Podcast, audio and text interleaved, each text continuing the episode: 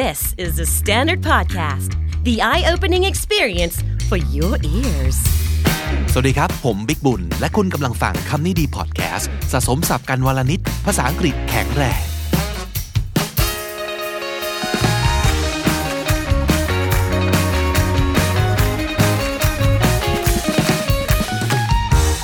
คุณผู้ฟังครับวาเลนไทน์ปีนี้ เราไม่อิโมชัน a ลกันเนาะคือจริงๆอิโมชัน a ลมันก็เป็นส่วนหนึ่งของ ของความรักของ relationship แหละ แต่ว่าเราจะไม่แค่อิโมชัน a ลกัน เราจะมาลองมองความรักจากมุมอื่น ๆ ดูบ้างนะครับวันก่อนได้พูดถึงเรื่องเกี่ยวกับความรักแล้วก็เรื่องการตลาดไปแล้ว วันนี้เราจะมาลองอใช้การออกแบบชีวิตหลาย ๆ คนคงเคยได้ยินคำนี้ คงเคยคุ้นเคยกับคำนี้คือ design thinking และถ้าเกิดพูดถึง design thinking ไม่คิดถึงคนคนนี้ไม่ได้จริง ๆ ต้อนรับกลับมาอีกครั้งหนึ่ง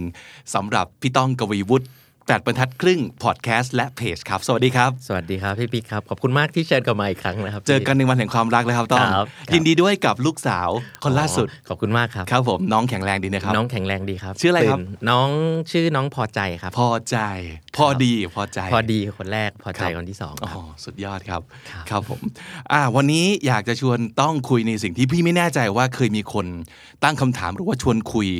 เกี่ยวกับดีไซน์ thinking ในแง่นี้บ้างหรือยังนะครับ ก็คือจริง ๆ แล้วเนี่ยพอเราพูดถึงคำว่าศาสตร์ของการคิดเชิงออกแบบ เพื่อเอามาใช้ออกแบบชีวิตของตัวเอง ไม่ว่าจะเป็นเรื่องชีวิตการงานต่างๆเนี่ยนะครับ ก็เลยก็เลยตั้งคำถามต่อว่า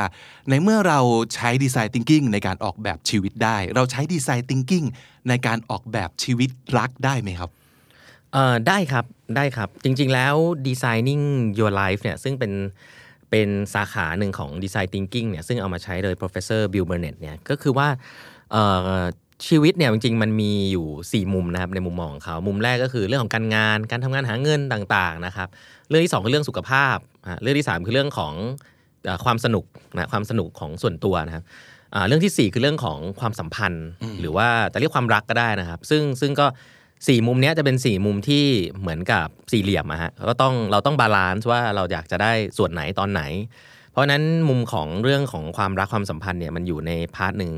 ที่ใช้ design thinking ได้อยู่แล้วครับผมอืมจริงๆ ถ้าสมมติเราบอกว่าการออกแบบชีวิตเรื่องการเรียนการงานอันนี้เราจะคุ้นเคยกันใช่ไหมแต่ว่าเรื่องของความรักความสัมพันธ์เนี่ยอืมมันดูเป็นเรื่องที่ซับซ้อน มันดูครับเป็นเรื่องที่เหมือนกับ ต้องเคยจำหนังเรื่องรักออกแบบไม่ได้ใช่ไหมอืมเออที่เขาบอกว่าเฮ้ยมันออกแบบกันไม่ได้นะความรักครับมันต้องรอว่า เราจะเจอคนคนนั้นที่ใช่หรือเปล่าครับมันก็อาจจะดูเหมือนแย้งๆกันมาครับ ก็จริง ๆ แล้วผมคิดว่าผมอะอาจจะไม่เอ่อคือเวลาพูดคำว่าออกแบบเนี่ยต้องต้องเคลียร์อย่างนี้ก่อนเวลาพูดคำว่าออกแบบเนี่ยมันมีอยู่หลายหลายแง่มุมมากนะครับคำว่าดีไซน์เนี่ยบางทีคนจะชอบไปลิงก์คำว่าออกแบบกับคำว่าวางแผนอ่านะเพราะออกแบบกับวางแผนพอมันเหมือนกันปุ๊บเนี่ยมันเหมือนกับว่า เฮ้ยเราต้องวางแผนนะ แล้วมันต้องเป็นแบบนี้นะ ซึ่งมันตรงกันข้ามกับดีไซน์ thinking เลยครับตรงกันข้ามกับการออกแบบที่เราพูดกันว่าดีไซน์ thinking design your life ดีไซน์ thinking เนี่ยใช้มันไม่ได้เป็นสิ่งที่เรียกว่าอยู่นิ่งหรือ static มันเป็นสิ่งที่เป็น dynamic คือมันต้องวางแผนลงมือทำ get feedback ว่าเราชอบไม่ชอบ แล้วเราปรับไปเรื่อยๆ เพราะฉะนั้นแล้วจริงๆ ถ้าเรามองในเชิงแบบนี้ปุ๊บเนี่ยเราจะเห็นว่าทุกๆ อย่างเนี่ยมันจะมี part ของการทดลองอยู่ด้วยอ๋อฮะเพราะฉะนั้นถ้ามันเป็นเรื่องการงานเราก็ เอ๊ะเราชอบงานนี้ไหม เราก็ลองไปทำดูไปฝึกงานใช่ไหมครับอะไม่ชอบอะอย่างนี้ไปเปลี่ยนไปฝึกที่อื่นเอ่อพอเป็นเรื่องของสุขภาพ เอ๊ะเราไม่เคยออกกำลังกายเลยอืมเอ๊ะเราต้องวางแผนแค่ไหนบอกเอ้ยพรุ่งนี้ลองตื่นไปวิ่งดูไหมหรือบางคนอาจจะลองซื้อรองเท้าก่อนครับอะไรอย่างนี้ครับก็ซึ่งมันไม่แปลกนะก็คือคุณลองทำอะไรใหม่ ๆ ดูเอ้ยมันมีผลกับชีวิตเราแบบนี้กลายเป็นว่าเอ้ยเราเป็นกลายเป็นคนตื่นขึ้นมาวิ่งเพราะเรามีรองเท้าเออก็มีคนอย่างนี้ก็อได้ยู่เยอะอ่าก็ได้ มันก็เลยจะมันเหมือนกับคุณทดลองอย่างอย่าง แล้วมันลีดไปสู่อะไรบางอย่างอ่าทีนี้พอเป็นเรื่องความสัมพันธ์ เราเราเอาเคสที่เหมือนกับว่าถ้าเรามีมีมีแฟนอยู่แล้วสมมุติอ่ามันก็คือการพูดคุยกันว่า เฮ้ยตอนนี้มันเป็นยังไงบ้างใช่ไหมครับ เราอยากจะปรับอะไรอืมพอเราเราเราเราปรับเราก็ทดลองทำอะไรขึ้นมาสักอย่างอะเราลองให้เวลากันมากขึ้นในเวลานี้ของสัปดาห์ไหมเราลองไปที่ใหม่ ๆ กันไหมแล้วพอเราทำแล้วกลับมาคุยกันบ่อย ๆ ว่าเอ้ยอย่างนี้ใช่ไหมครับมันก็เป็นการปรับใช่ไหมครับครับหรือแม้แต่คนที่เอ่อ หาใครสักคนอยู่บอกพูดเรื่องพรหมลิขิตใช่ไหมถ้าพูดเรื่องพรหมลิขิตเนี่ยก็คือคุณไม่ต้องทำอะไร ซึ่งนั้นตรงข้ามกับดีไซน์ thinking ร้อยเปอร์เซ็นต์อ๋อดีไซน์ thinking คือการที่เราพอจะรู้ว่าเราต้องการอะไรประมาณไหน ผมเชื่อว่าหลาย ๆ คนจะรู้ว่าฉันชอบคนประมาณนี้แน่เลยอืมเออคนหน้าตาประมาณนี้อืมคนอะถ้าเป็นน้อง ๆ ในมหาลัยฉันอาจจะชอบผู้หญิงคณะนี้อ่าฉันชอบผู้ชายคณะนี้คำถามก็คือว่า แต่ถ้าเรายังยืนอยู่ในคณะตัวเองอยู่อะเอ๊ะแล้วเราเพิ่มโอกาสในการรู้จักคนเหล่านั้นหรือเปล่าอืมมันก็จะกลายเป็นว่าเราก็จะต้องเริ่มโปรโตไทป์ตัวเองว่า เฮ้ย อย่างเงี้ยเราอาจจะต้องไปงานสัมมนางานอีเวนต์บางอย่างที่เราทำให้เราได้ไปเจอคนพวกนี้ เราอาจจะต้องทำกิจกรรมกับคนต่างคณะมากขึ้น โดยที่สำเร็จไม่สำเร็จไม่รู้แหละ แต่ความคาดหวังก็คือว่าถ้าฉันไปแล้วทดลองดูมันอาจจะเวิร์กก็ได้ อาจจะได้เจอคนใหม่ก็ได้ พอไปเจอเสร็จก็อาจจะเจอเพื่อนสองสามคนละที่เป็นต่างคณะ เริ่มพูดคุยกัน อาจจะไม่ใช่สองสามคนนั้นที่เราชอบก็ได้ แต่ว่าเขาอาจจะมีเพื่อนของเพื่อนอีกอืมคือเราไม่รู้เลยว่ามันจะเกิดอะไรขึ้น แค่ว่าเรา ทำอะไรต่างจากเดิมสักหน่อยไหม เพื่อที่จะก้าวไปสู่เป้าหมายของเรา สิ่งเหล่านี้สำหรับผมเรียกว่าการออกแบบครับอืมเมื่อกี้ต้องพูดถึงคาว่าโปรโตไทป์ซึ่งมันครับก็เป็นคำที่เอ่อถ้าเกิดเป็นในวงในวงการการสร้างนวัตกรรมอะคนจะคุ้นเคยกันก็คือสร้างต้นแบบอะไรขึ้นมาอืมสักอย่างอืมเพื่อทดลอง อย่างนี้ต้องหมายความว่าการโปรโตไทปิ้งใน relationship มันคือการออกแบบอะไรฮะ คือออกแบบประสบการณ์ใหม่เหรอใช่ครับประสบการณ์ ถ้าเป็นคนที่เป็นอันนี้มุมมองผมนะครับเออที่มีภรรยาแล้วมีลูกแล้วครับนะครับเอ่อถ้ามาส่วนส่วนของผมเนี่ยก็คือการโปรไทป์คือการทำอะไรที่ต่างจากเดิม ประสบการณ์อะไรที่ต่างจากเดิม เช่นอ่าอย่างผมยกตัวอย่าง ผมกับแฟนเคยบอกว่าเฮ้ยเดี๋ยวต้องเนี่ยทำงานเยอะมากเลยนะมีทำนู่นนี่นั่น อยากจะมีเวลาเพิ่ม อยากอยากให้ให้เวลาเพิ่มก็อะได้อย่างนี้ วันเสาร์อาทิตย์เราเดือนหนึ่งเราไปต่างจังหวัดสักครั้งไหมอะไรเงี้ยอ่าพอเราลองดูมันก็ทำได้บ้างไม่ได้บ้าง แต่พอเราก็เขาก็อาจจะพบว่าเฮ้ยจริงๆการไปต่างจังหวัดเนี่ยมันขับรถนานมากเลยนะ แล้วแฟนผมก็อาจจะไม่ได้แฮปปี้มากว่าเออเราไปเราก็ไม่ได้ชอบธรรมชาติขนาดนั้นครับเอ้ยการไปดูหนังการอยู่ห้างมันอาจจะโอเคกว่าเหมือนเดิมก็ได้คือแต่ว่าหลังจากนั้นเรารู้แล้วว่าอะไรใช่ไม่ใช่อืม เอ้ยอย่างนี้เราเปลี่ยนเป็นมากินข้าววันศุกร์ศุกร์ศุกร์ศุกร์ตอนเย็นไหมครับอ่าอย่างเงี้ยก็เป็นสิ่งที่เฮ้ยอันนี้อันนี้เวิร์กนะเวิร์กนะเพราะว่าจริงๆมันก็เป็นเวลาที่เอาลูกมาอยู่ด้วยได้อืมก็กลายเป็นว่ามันก็จะเข้ามาสู่ชีวิตเราโดยที่เรารู้สึกว่าเอออันเนี้เวิร์กตอนเนี้ยวันศุกร์ตอนเย็นผมก็จะกินข้าวกับที่บ้านอะไรอย่างเงี้ยครับคือมันเหมือนกับเรากำลังออกแบบประสบการณ์ใหม่ ๆ ในการใช้เวลาใหม่ ๆ กับกับกับคนที่เรารัก อย่างเงี้ยก็เป็นเขาเรียก prototype experience ซึ่งจริงๆ ในการทำงานเรื่องนวัตกรรมเนี่ยมันก็เป็นอย่างเงี้ยนะฮะมันไม่ใช่แค่ product แต่มันคือ experience เพียงแต่ว่า user ของเราแทนที่จะเป็นลูกค้าเนี่ยมันกลายเป็นคนรักของเรา หรือแม้แต่เป็นตัวเราเองอ๋อ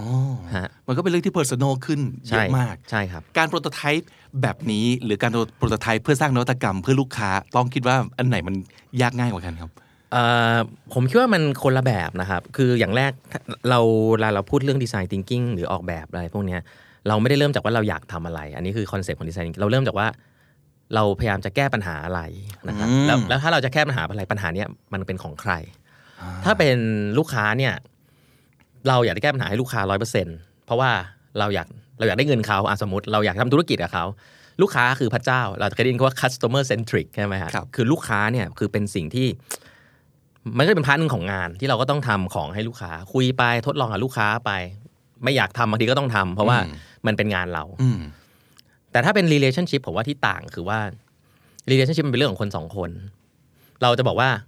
แฟนเราคือพระเจ้าเนี่ยถ้าเราบอกว่าแฟนเราคือพระเจ้าปุ๊บเนี่ย ผมไม่รู้คนคนนั้นจะมีความสุขหรือเปล่า อืมเพราะว่า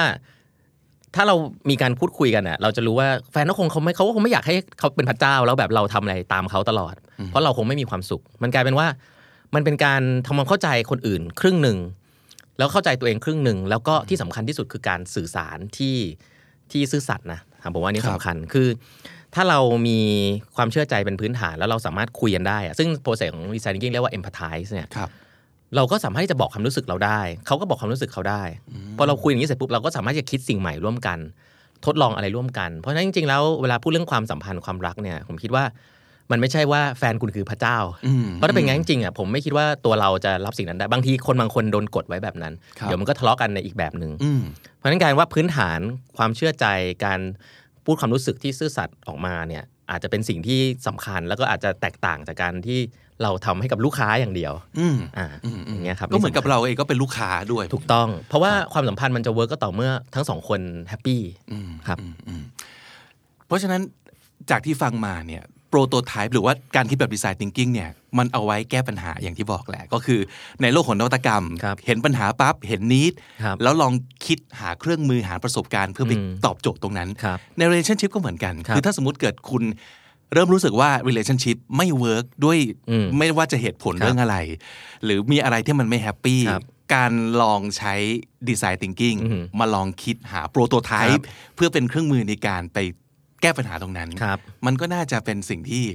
work แล้วก็ practical มากใช่ครับ คือจริงๆ ถ้าให้ดู mechanic นิดนึง คืออันเนี้ยวันนี้เราไม่ได้มาคุยเรื่อง emotion เนาะแต่ว่าจริง ๆ แล้วผมอยากลิงก์ให้เห็นการทำงาน เวลาผมทำพวก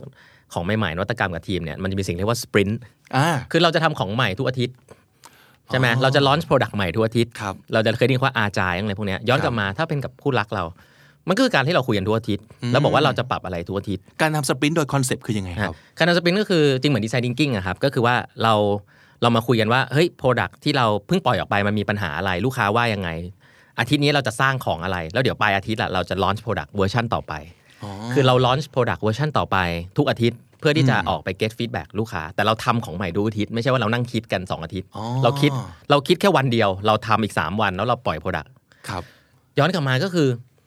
ความสัมพันธ์มันก็เหมือนกัน relationship ก็คือว่าคุณจะรอให้แบบ3เดือนคุยกันทีหนึ่งอ๋อหรือคุณจะคุยกันทุกอาทิตย์อืมแล้วพอคุยกันทุกอาทิตย์ที่เสร็จปุ๊บเนี่ยเรื่องใหญ่มันก็จะไม่มีมันจะมีแต่เรื่องเล็กโหๆพอเป็นเรื่องเล็กปุ๊บมันก็ปรับง่ายครับมันไม่มีอะไรที่มันเป็นเหมือนอยู่ใต้ภูเขาน้ำแข็งอะครับเรื่องเนี้ยเรื่องนี้จะจะจะชัดเจนคือยิ่งเป็นเรื่องมนุษย์เนี่ยเวลาคุยกันสามเดือนผ่านไปเนี่ยมันจะกลายเป็นว่ามันมีเรื่องหมกอยู่เยอะ แล้วมันจะกว่าจะคุยถึงตรงนั้นมันยาก เราถ้าเราคุยกันบ่อย ๆ เนี่ย มันไม่ค่อยมีพวกนั้นแล้วบางทีพอไปมันกลายเป็นว่าถึงตรงนั้นเนี่ยมันจะรู้สึกเหมือนแบบ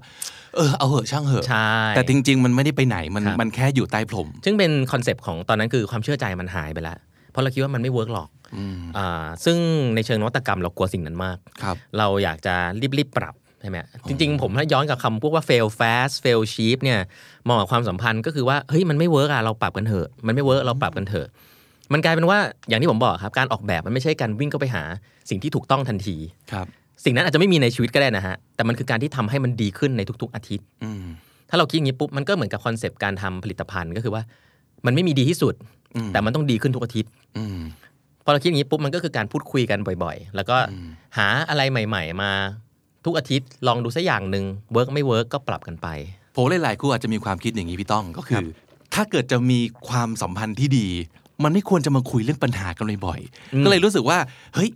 การที่จะมานั่งยอมรับกันทุกอาทิตย์ว่าเรามีปัญหา หรือว่าเรามีอะไรต้องแก้เนี่ย อาจจะเป็นสิ่งที่ดูไม่โรแมนติกครับหรือดูไม่ใช่แบบเฮ้ยเป็นความสัมพันธ์ที่ราบรื่นครับมันอาจจะเป็นเรื่องนี้หรือเปล่าครับที่ทำให้คน ไม่ไม่ค่อยอยากจะพูดเรื่องปัญหากันบ่อยเป็นไปได้ครับ คือแต่ผมบอกว่าตะกี้ที่เราพูดว่าเราขอฟีดแบ็กอะ culture ไทยเนี่ยเวลาพูดคำว่าคุยกันเนี่ยอืมเราจะชอบพูดถึงปัญหาอ่าแต่จริงๆ มันไม่ใช่อันนั้นเป็นสิ่งแรกครับ สิ่งแรกที่เราต้องคุยคืออะไรที่เวิร์กๆอ่าคือจริงๆแล้วอะอันนี้เป็นหลักการ management ด้วยนะฮะคือเราเวลาเราถามลูกค้าเนี่ยเราจะถามว่าคุณชอบอะไรอืมจริง ๆ สิ่งเนี้ยสำคัญมากคนส่วนใหญ่เวลาร้อนใจออกไปเนี่ยเราไม่รู้ว่าลูกค้าชอบอะไร เราจะชอบคิดถึงว่าจะให้แก้อะไรให้แก้อะไร แต่จริงๆแล้วผมว่า 80%น่ะเป็นสิ่งที่ดีคือคุณชอบอะไร เราจะได้ไม่เปลี่ยนไงอ่าฮะ คนเราเนี่ยไม่รู้นะว่าเราทำอะไรแล้วคนชอบอะไรถูกไหมเพราะฉะนั้นสิ่งแรกที่คุณควรจะคุยกันคือ อาทิตย์ที่ผ่านมาฉันทำอะไรดีบ้างเออใช่ไหมแล้วผมจริงด้วยผมเชื่อว่ามีแต่เราครับชอบลืมที่จะคุยกันครับส่วนอีก 20%น่ะผมคิดว่าเอ้ยแล้วเราควรจะปรับอะไรตรงไหนเพิ่มอืมเพราะฉะนั้นมันไม่ใช่เป็นการพูดข้อเสีย มันเป็นการพูดข้อดีอืมให้เยอะด้วยจริง ๆ แล้ว ถ้ามันมีเราควรจะพูดอันนั้นก่อน แล้วอะไรที่มันปรับปรุงพัฒนาได้เนี่ยอืมเราก็เฟรมว่ามันต้องพัฒนาได้อีกใช่ไหมถ้าเรารู้สึกว่าเราอยากจะทำให้มันดีขึ้น แล้วมีเขาเรียกว่ามีความเชื่อใจเป็นพื้นฐานเนี่ยครับ มันก็มันก็น่าจะไปต่อได้ครับมันจะดูเหมือนความสัมพันธ์เป็นเรื่องของ productivity เกินไปไหมครับ ถ้าสมมติเกิดเราจะมีการมา get feedback กันทุกอาทิตย์หรือว่าฮะพี่ต้องแนะนำว่าเราควรจะครับเริ่มบทสนทนายังไงครับหรือว่าชวนคุยกันยังไงครับเพื่อให้มันไม่ดูแบบเหมือนครับเป็นการรีวิวกันตลอดเวลาคือจริงๆที่ที่บอกพี่บิ๊กนี่คือผมไม่ได้ทำนะฮะเอาเหรอคือโดยหลักการที่สามารถใช่จะทำได้ตัวนี้ผมมันลิงก์ว่ามันลิงก์กันแบบนี้กับ designing อ๋อ your life แต่มันเป็นของฝรั่งครับถูกไหมเพ ราะเราสิ่งที่เราเราควรจะเราเราเรียนพวกเนี้ยเวลาผมสอนหนังสืออะไรผมจะบอกเฉยว่าอย่าเชื่ออืมเอาไปลองครับคือประเด็นคือว่ามันไม่ใช่เป็นเรื่องที่เฮ้ยมันจะเวิร์กเลยใช่ไหมครับอืมแต่ว่าเวลาเราคุยเรื่องดีไซน์ thinking กับกับความสัมพันธ์เนี่ยศาสตร์เนี้ยเขาบอกว่าปรับกันบ่อยๆ ก็ดีใช่ไหมแต่มันไม่ได้หมายความว่าเฮ้ยวันศุกร์ตอน5้าโมงเย็นเราต้องมาคุยกันนะอะไรเงี้ยมันก็ไม่ถึงขนาดนั้นเออเรื่องพวกนี้มันเกิดกันตลอดเวลา แต่ผมว่าสิ่งที่สำคัญคือ เราต้องมีความรู้สึกว่า เฮ้ย เราเราเราเราปรับกันไหมเราคุยกันเรามีได้อะไรเราคุยกันสิเราชอบใช้คำนี้เรามีอะไรเราคุยกันอืมนั่นคือสิ่งที่ดีที่สุด คือครับเรามีอะไรเราคุยกัน เราเราซื่อสัตย์ต่อครับความรู้สึกตัวเองอืมผมว่าสิ่งเนี้ยเป็นเป็นสิ่งที่เรารู้อยู่แล้วว่าต้องทำแค่ว่า เวลาเราคุยกันเนี่ย เราคุยกันยังไงใช่ไหมครับอ่าเราคุยกันเพื่อแก้ปัญหาอืมเราคุยกันทำให้เขารู้สึกว่าเราอยากจะแก้ปัญหาครับด้วยกันหรือเปล่า ซึ่งสิ่งเหล่านี้มันเป็น part หนึ่งของการออกแบบอยู่แล้วอืมมันเหมือนเราไม่ต้องพยายามจะเซฟแบบ weekly meeting เนาะไม่จำเป็นไม่จำเพื่อเป็นเพื่อเพื่อรีวิวไม่จำเป็น productivity ของเราเป็นยังไงบ้างไม่จำเป็นไม่แต่จำเป็นว่าไม่จำเป็นแต่ว่ามันอาจจะเป็นการคอยสื่อสารกันใช่เนาะแล้วก็อย่างที่ต้องพูดเมื่อกี้คือเฮ้ยมีอะไรที่เราครับสมมติ appreciate ของอีกฝั่งครับหนึ่งบอกให้เขารู้ ผมเชื่อว่าเรื่องพวกนี้นะ ไม่ต้องเซตหรอกครับ ถ้าคุณเป็นคือมันแปลก อันนี้มันไม่ใช่ลูกค้าลูกค้าเนี่ยต้องบอกว่าเจอกันบ่อยๆทุกอาทิตย์นะอืมคู่รักเนี่ยนะคุยกันทุกวันอยู่แล้ว จริง แต่ว่าเวลาคุยกันมันเหมือนมันบ่นไงอืใช่ไหมแต่จริงๆคู่รักเนี่ยถ้าเราเข้าใจเรื่องเนี้ย ทุกวันที่เราคุยกันน่ะเราก็แค่เปลี่ยน conversation ให้มันเป็นสิ่งที่เฮ้ยเรานี่เราทำอะไรต่างจากเดิมได้บ้างอืมเราก็รับฟังแล้วก็ช่วยกันคิดครับคู่รักจริงๆมันคุยกันทุกวันอยู่แล้ว มันไม่ได้ยากจริงครับอืมเราไม่คุยกันต้แบงทำให้บมัลูกค้าอยู่แล้วอะถูเนาะกต้องเพราะฉะนั้นถ้ามันเจอกันมันคุยกันเนี่ย มันก็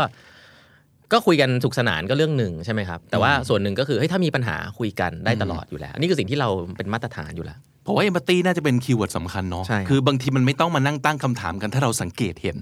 แล้วเราอาจจะเป็นฝ่ายถามก็ครับได้ว่า เฮ้ย มีอะไรหรือเปล่าอืมหรือว่าอืมเราเห็นว่าเขาแบบ เฮ้ย แฮปปี้กับสิ่งนี้ เมื่อเรา empathize กัน มันก็ครับจะ มันก็จะเกิดการใช่สื่อสารกันอยู่แล้ว ใช่ ใช่ครับ ใช่ครับอืมใช่ครับ แล้วก็น่าจะเป็นเรื่องของการ ต้องเชื่อใจกันด้วยเนาะว่า เอ้ยเราสามารถพูดเรื่องนี้ได้โดยที่อีกฝ่ายจะไม่ freak out หนีไป หรือว่าใช่ลุกขึ้นมาดราม่าอ่าอันนั้นก็คือเป็นวิธีคุยแล้วอันนั้นก็จะเป็นทักษะแหละในกาครรับคุยอย่างเอ่อคนเราส่วนใหญ่ทะเลาะกันก็เพราะว่าไปตัดสินคนอื่น ว่ายูคิดอย่างนั้นใช่ไหมล่ะอะไรอย่างเงี้ย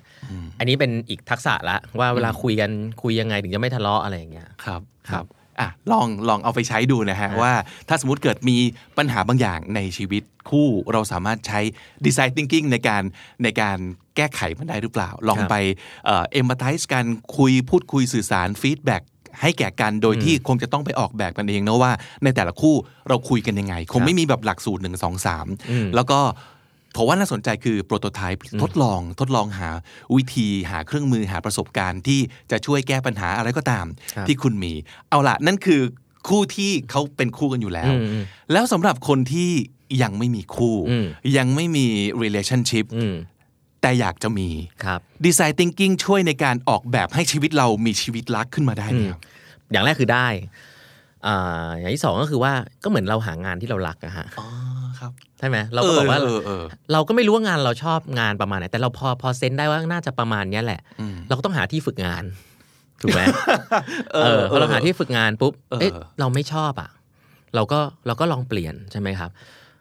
มันคล้าย ๆกันคือแต่ว่าบังเอิญว่าพอเป็นเรื่องของ relationship ความสัมพันธ์บางทีมันมีความเขินอยู่เยอะหรือ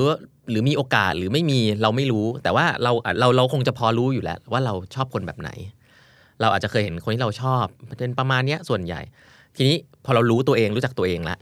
เราก็ต้องเริ่มโปรโตไทป์ตัวเองว่าแล้วเราใช้ชีวิตต่างจากเดิมยังไง เพื่อให้เราจะได้ไปเจอคนเหล่านั้นครับถ้าเป็นเด็กมหาวิทยาลัยอย่างเงี้ยน้องผู้ชายวิศวะอยากจะชอบผู้หญิงบัญชีจังเลย แต่แบบไม่เคยทำกิจกรรมต่างนอกคณะเลย แล้วหวังว่าวันหนึ่งพรหมลิขิตมันจะมาเจอกันที่ BTS อะไรเงี้ยมันก็คงไม่ได้ถูกไหมฮะเออหรือมันอาจจะเกิดก็ดีแต่แต่มันก็ว่าเราเพิ่ม chance of success เราคือเราก็ ใช้ชีวิตต่างจากเดิมนิดหน่อยอืมลองไปทำกิจกรรมต่างคณะดู ไปเจอคนใหม่อืมๆเราคาดหวังไม่ได้เลยว่า เวลาเราไปเจอแล้วมันจะเกิดอะไรขึ้น เช่น เราอาจจะไปทำกิจกรรมต่างคณะ เราไปเจอผู้หญิงบัญชีสามคน เป็นเพื่อนกันเราก็เป็นเพื่อนกับเราเอ้ยสามคนนั้นไม่ได้เป็นคนที่เราชอบอ่าแต่เขาอาจจะมีเพื่อนอีกเต็มไปหมดเลยอ๋อกลารว่ากิจกรรมเราอาจจะไปอยู่กับแถวๆนั้นได้เพิ่มเติมอีก คือเรื่องพวกนี้เราจะไม่รู้ถ้าเราไม่ได้เอาตัวเราเข้าไปอืมมันก็หมายความว่า เราก็ต้องรู้ว่าเราชอบอะไรประมาณไหน แล้วเราก็เปลี่ยนตัวเอง แล้วก็เข้าไปไปอยู่ตรงนั้นนะฮะอืมซึ่งมันคล้ายๆกับการหางานที่รักอะคุณก็ต้องไปฝึกงาน ไม่งั้นคุณก็จะไม่รู้ว่ามันใช่หรือมันไม่ใช่อืมพวกนี้มันก็จะใช้การออกจาก comfort zoneอืมครับครับ แล้วมันก็จะ fail ด้วย เออจริง มันต้องไม่กลัว fail เนาะใช่ มันก็จะ fail เพราะว่า คือนี่คือ concept ของ design thinking นะครับ ก็คือไม่ได้บอกว่ามันถูกร้อยเปอร์เซ็นแต่ว่ามันมี failure อยู่ในนั้น แต่เขาเขาจะเชื่อว่าคนที่มียิ่ง fail เยอะเดี๋ยวมันจะ reach success ไวอ๋อใช่ ก็แสดงว่าถ้าเกิดคุณยิ่งไม่เขินที่จะเข้าไปคุยไปจีบอะอืมอืมคนนู้นคนนี้คนนั้นอืมโอกาสที่คุณน่าจะได้เจอใช่ก็อาจจะเยอะขึ้นใช่ที่ผมเล่าให้พี่บิ๊กฟังคือ ผมมาเขียนบทความเรื่องนี้จริงๆผมว่ามันลิงก์กันมันมันมากเลยบทบทความบทความแรกที่ผมเขียนในมติชนสุดสัปดาห์นะครับแล้วก็เป็นครับบทความที่ ผมคิดว่าเป็นบทความที่ทำให้ผมได้เขียนต่อว่าเฮ้ยมันบทความที่น่าสนใจคือ คือบทความนี้ผมชื่อว่านวัตกรรมกับการจีบสาวนะอ่าฮะเอออันนี้อันแรกคือ เราเคยเคยมีเพื่อนที่แบบเฮ้ยหน้าตาไม่ดีอะเพื่อนเพื่อนผู้ชายอย่างเงี้ยแต่ว่าไม่มันแฟนมันสวยว่ะกูหลอกเขาอีกอย่างเองี้อแล้วแบบทำไมมันเปลี่ยนแฟนบ่อยจังวะอะไรเอเงี้ยอพอเราคุยกับเพื่อนหลายๆคนอะ ส่วนใหญ่จะเป็นอย่างเงี้ยคือเฮ้ยจริง ๆ คือมันจีบไม่ติดเยอะมากเลยนะแต่เราไม่รู้ว่ามันมีเฟลอยู่ข้างหลังแต่นี่คือจีบแหลกเนกอะวะเฟลฟาสเฟลใช่ฟอใช่ร์เวิร์ดกันทุกวัน ใช่ใช่แต่พอยคือไม่ได้บอกว่านี้ดี แต่คือเราจะเห็นรีซอล ว่าแล้วระหว่างทางนั้นมันเป็นการเรียนรู้ของของเขาด้วย คือเขาก็ได้เรียนรู้ว่า เออจีบผู้หญิงยังไง พวกคนที่แบบหน้าตาดีหน่อยอย่างเงี้ยมันจะแบบแบบรอๆแล้วแล้วก็ไม่ค่อยมีแฟนเหนียมเหนียมๆเงี้ยเราก็จะมีเพื่อนอายุประมาณเนี้ยเท่าเราตอนนี้ยังไม่มีแฟนเยอะมาก เพราะว่าเขาเขาอาจจะเขินหรือรอคนอื่นเข้ามา ซึ่งก็ไม่ได้ผิด แต่แค่บอกว่ามันมีคนหลายประเภทใช่ไหมครับ แต่คนประเภทที่เราบอกอะหน้าตาไม่ดีไม่ได้นั่นมาก แต่มีแฟนสวยส่วนใหญ่แล้วเนี่ยเขาไม่ค่อยเขินเขาก็พยายามเทคอาชานสแหละอ่าฮะแล้วก็ ระหว่างทางที่เขาไปฝึกวิชาของเขาเนี่ย ใช่ไหมจริงเขาก็จะเริ่มมีความสามารถมากขึ้นกว่าเราจะที่เราไม่เคยเริ่มจะเริ่มเห็เห็นนอะไรแล้วบางอย่างเห็นอะไรบางอย่างแน่ๆซึ่งคนไม่ทำจะไม่รู้ อย่างผมเนี้ยผมคบกับแฟนคนเดียวมา 20 ปีอย่างเงี้ยโอ้โหผมก็จะนึกไม่ออกว่าจีบผู้หญิงหลายคนเป็นยังไง ใช่ไหมครับ แต่ว่าเพื่อนผมคงรู้อะว่าแบบเฮ้ยแบบเนี้ยใช่แบบนั้นไม่ใช่อย่างนี้ต้องเข้าหายังไงในสถานการณ์อย่างนั้นอย่างนี้อะไรเงี้ยอืม ผมไม่ได้ว่าจำเป็นผมต้องมีวิชานั้น แต่พอยคือสำหรับคนที่บอกว่าอยากจะหาคู่ใช่ไหมครับครับ มันก็เป็นวิธีหนึ่งว่าคุณออกจาก comfort zone ตัวเองหรือเปล่าอืมไม่ได้บอกว่าให้ไปจีบคนพร้อมกันหลาย ๆ คน แต่แค่ครับจะบอกว่า เปิดโอกาสให้ตัวเองเปิดโอกาสให้ตัวเองใช่ คือการเปิดโอกาสให้ตัวเอง แล้วก็สิ่งความสำคัญของการทำนวัตกรรม หรือทุกอย่างคือการออกจาก comfort zone อืมถ้าเราบอกว่าเรารอพรหมลิขิตมันก็คือเราก็อยู่กับที่นั่นแหละอืมถูกไหมก็ไม่ได้ผิดนะอืมแต่ถ้าเราทำของใหม่ทำของใหม่ให้ลูกค้าเนี้ยมันออกจาก comfort zone เสมอ ทุกคนนะอยากจะมี แต่ถ้าคุณอยากมีคุณก็ต้องพร้อมแลกว่าออกคุณก็ต้องออกจาก comfort zone ไปไปเสาะหามันครับเพราะว่า design thinking หรือว่านวัตกรรมมันเชื่อเรื่องการลงมือทำครับอะไรอย่างเงี้ยอย่างที่เราอาจจะเห็นกันคนที่หน้าตาดีๆ โปรไฟล์ดีๆ หล่อสวยรวยอืมชาติตระกูลต่างๆ ครบเลยอืม เขาเขาอาจจะรู้สึกว่าเขามีอะไรที่ต้องเสียเยอะ ถ้าเกิดอ่าสมมติสมมติอ่าจีบอะไรแล้วไม่ติดอย่างนั้นอะไรอย่างนั้นเหมือนกันเฮ้ยจะเป๊ะเกิดอะไรขึ้นจะใช่อายหรือเปล่าคนอื่นจะเมาท์ไหมอ่าอ่ามัมันอาจจะมีสิ่งต่างๆเหล่านี้ใช่ที่มันเป็น cost ที่เขาไม่อยากจะเสียไป แต่ว่ามันคุ้มหรือเปล่ากับการที่คุณจะปิดโอกาสตัวเอง ถ้าถ้าเทียบนี้เหมือนกับพวกคนพวกนั้นนะเหมือนองค์กรใหญ่เหมือนพวก corporate ที่ไม่ค่อยกล้าทำอะไรใหม่ๆถูกไหมเสียแบรนด์ตัวเองเออเดี๋ยวก็ว่ะอย่างนั้น เดี๋ยวก็อย่างนี้ พวกคนอย่างอีกแบบหนึ่งเหมือนส Startup ตาร์ทอัพเออไม่มีอะไรให้เสียแล้วเว้ยอะไรเงี้ยทำแล้วก็ปรับอะไรอย่างเงี้ย nothing to lose เออใช่เหมือนเหมือนเออไม่มีอะไรจะเสียแล้วว่ะเออแล้วมันลุยเลยอาจจะ work ก็ได้เออเออเออเออครับอะอาจจะเป็นอีกหนึ่งช่องทางเกี่ยวอย่างอย่างที่พี่ต้องบอกไม่ได้บอกว่าคุณต้องเป็นแบบนี้นะอืมแต่ว่านี่อาจจะเป็น เครื่องมือวิธีที่คิดคุณหนึ่งวิอาธีจคิจะดหนึ่งเอาไปลองใช้ได้ ถ้าใช่เกิดปัญหาของคุณคืออมหนึ่งคุณไม่มีใคร คุณไม่เจอใคร แต่คุณรู้สึกว่าไม่อยากนั่งรอพรหมลิขิตอืมมันมีอะไรบางอย่างที่คุณทำได้นะอืมอืมอย่างน้อยเป็นการเพิ่มโอกาสไม่ได้การันตีครับแต่เพิ่มโอกาสใช่ไหมเขาใช้ครับคำว่าถ้าเป็นภาษาดีไซน์นี่อะไรเขาเรียกว่า prototype conversation เกี่ยวกับเรื่องการงานเนี่ยคือการไปคุยกับคนที่มีประสบการณ์ใช่ไหมครับอย่างผมเคยเล่าว่าผมอยากจะเขียนเพจผมก็อยากผมก็ส่งอีเมลไปคุยกับพี่แท็บใช่ไหมแต่ถ้าเราบอกว่าเรา เราอยากจะคุยกับคนอื่นอย่างเงี้ยมันก็คือเป็นการไปคุยกับคนที่แตกต่างหลากหลาย เริ่มต้นแค่บทสนทนากับคนใหม่ๆอย่างเงี้ยมันก็อาจจะได้อะไรใหม่ๆ เหมือนกันการทำกิจกรรมต่างคณะการออกไปเจอคนใหม่อืมๆมันคือการทำต้นแบบโปรโตไทป์ขึ้นมา แล้วมันจะนำไปสู่สิ่งที่เรายังไม่รู้อีกมากใช่มายเนาะใช่ครับโอ้วันนี้ขอบคุณมากๆครับสำหรับวาเลนไทน์ที่พิเศษมากๆนะฮะเราอย่ามัวแต่นั่งอีโม กัน อย่าอย่านั่งอีโม อย่างเดียวแล้วกันเนอะลองลองนึกดูว่า นาน่าจะเป็นหลาย ๆ คนที่เป็นคุณผู้ฟังคำนี้ดีที่เฮ้ยเราอยากจะเอาชีวิตมาอยู่ในมือของเราอืมอยากลงมือทำอะไรสักอย่างโดยที่ไม่ต้องรอให้ทุกสิ่งทุกอย่างมันเกิดขึ้นครับเพราะมันอาจจะไม่เกิดก็ได้ หรือว่ามันอาจจะเกิดขึ้นแล้วเราไม่ได้พอใจกับมันก็ได้ เอ้ยมีบางอย่างที่คุณอาจจะลองทำได้ครับนะครับ วันนี้ขอบคุณมากครับพี่ต้องกับวีวุฒิครับครับขอบคุณพี่บิ๊กครับซับดีไซน์ thinking ที่เอามาใช้กับเรื่องการออกแบบความรักความสัมพันธ์ มีอยู่หลายคำเลยครับที่ต่อให้เป็นศัพท์ที่รู้จักกันอยู่แล้ว แต่พอเอามาพูดในบริบทของ romantic relationship นะครับแทนที่จะเป็นเรื่องนวัตกรรมอะไรอย่างนี้ ความหมายก็น่าสนใจขึ้นมาเยอะเลยนะครับ อย่างคำว่า design คำว่าดีไซน์เนี่ยพี่ต้องย้ำเอาไว้ว่ามันไม่ได้เท่ากับคำว่า planning นะครับ นั่นก็แปลว่ามันอาจจะไม่ work ตามนี้ตามที่เราคิดไว้จริง ๆ ก็ได้ แล้วจริงๆส่วนใหญ่มันจะ fail ด้วยซ้ำไปครับ แต่เราต้อง ไม่รังเกียจรังงอนที่จะต้อง fail นะเพราะว่าพอ fail แล้วเราจะมีทางไปต่อนะครับดีไซน์ thinking บอกไว้ว่า สิ่งที่สำคัญที่สุดก็คือการ empathize empathize ผมชอบมากเลยที่ต้องบอกว่า Design Thinking ในเรื่องของ Designing Your Life เนี่ยมันต่างจาก Designing Your Love Life ตรงที่มันเกี่ยวกับคนอื่นบวกเกี่ยวกับตัวเราเองด้วย คนอื่นที่ว่าก็คือคนที่มีความสัมพันธ์กับเราแบบใกล้ชิดมาก ไม่ใช่แค่ลูกค้าคนหนึ่งที่เราทำงานให้ และครึ่งหนึ่งของความสัมพันธ์มันคือตัวเราด้วยนะครับ ต้องอย่าลืมว่าเราก็อยู่ใน relationship นี้เหมือนกัน อย่าทำทุกอย่างเอาใจแต่แฟนเราเท่านั้น แต่มันต้องกล้าพูดความต้องการของเราเองออกมาด้วยนะครับ relationship มันคือต้อง happy ทั้งสองฝ่ายครับ อีกคำหนึ่งที่น่าสนใจคือ feedback ครับ การ feedback เนี่ยหลาย ๆ คนอาจจะมีความรู้สึกว่ามันคือเรื่องของการมาสะท้อนกันเพื่อแก้ปัญหา แต่จริง ๆ แล้วเราควรจะเริ่ม feedback จากอะไรที่เราชอบ อะไรที่มันดี อะไรที่มัน work นะครับ ไม่ใช่เอาแต่โฟกัส เรื่องแย่ ๆ ที่ต้องแก้เท่านั้นคำว่า sprint S P R I N T คำนี้จริง ๆ โดยตัวของมันเองเนี่ยแปลว่า to run as fast as you can over a short distance ก็คือการเร่งฝีเท้าเต็มที่ในระยะทางสั้นๆนะครับ ในเรื่องการทำผลิตภัณฑ์หรือว่าการสร้างนวัตกรรมเนี่ยมันคือ a time boxed iteration of a continuous development cycle แปลย้อนหลังกลับมาก็คือ เป็นวงจรการพัฒนาสินค้าหรืออะไรสักอย่างอย่างต่อเนื่อง ในช่วงเวลาที่กำหนดเอาไว้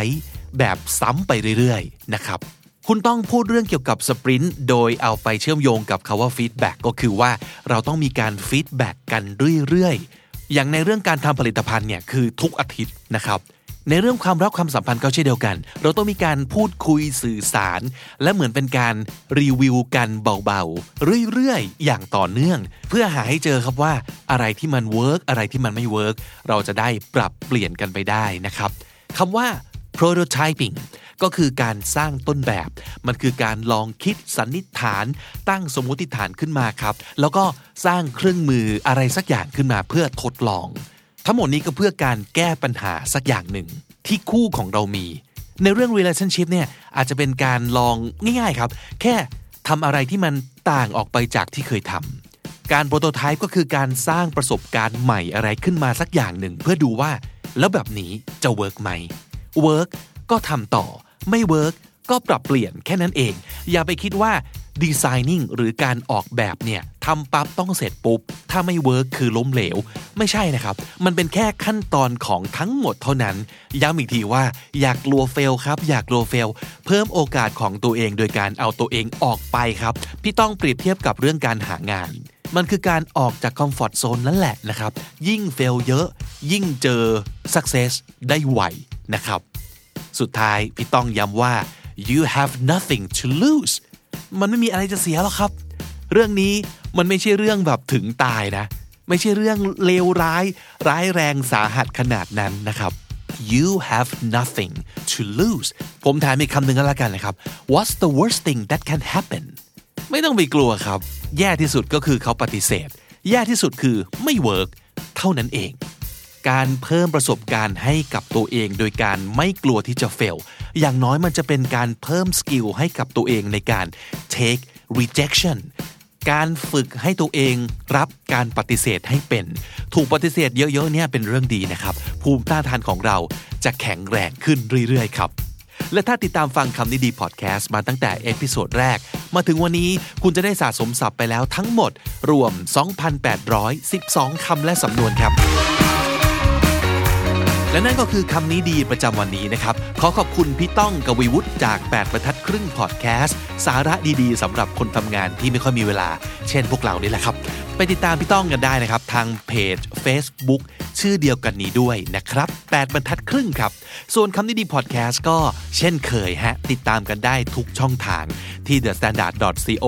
ทุกแอปที่คุณใช้ฟังพอดแคสต์ YouTube j o o x และ Spotify ครับ ผมปิ๊กบุญวันนี้ไปก่อนนะครับ อย่าลืมเข้ามาสะสมศัพท์กันทุกวันวันละนิด ภาษาอังกฤษจะได้แข็งแรง สวัสดีครับ The Standard Podcast, eye opening for your ears.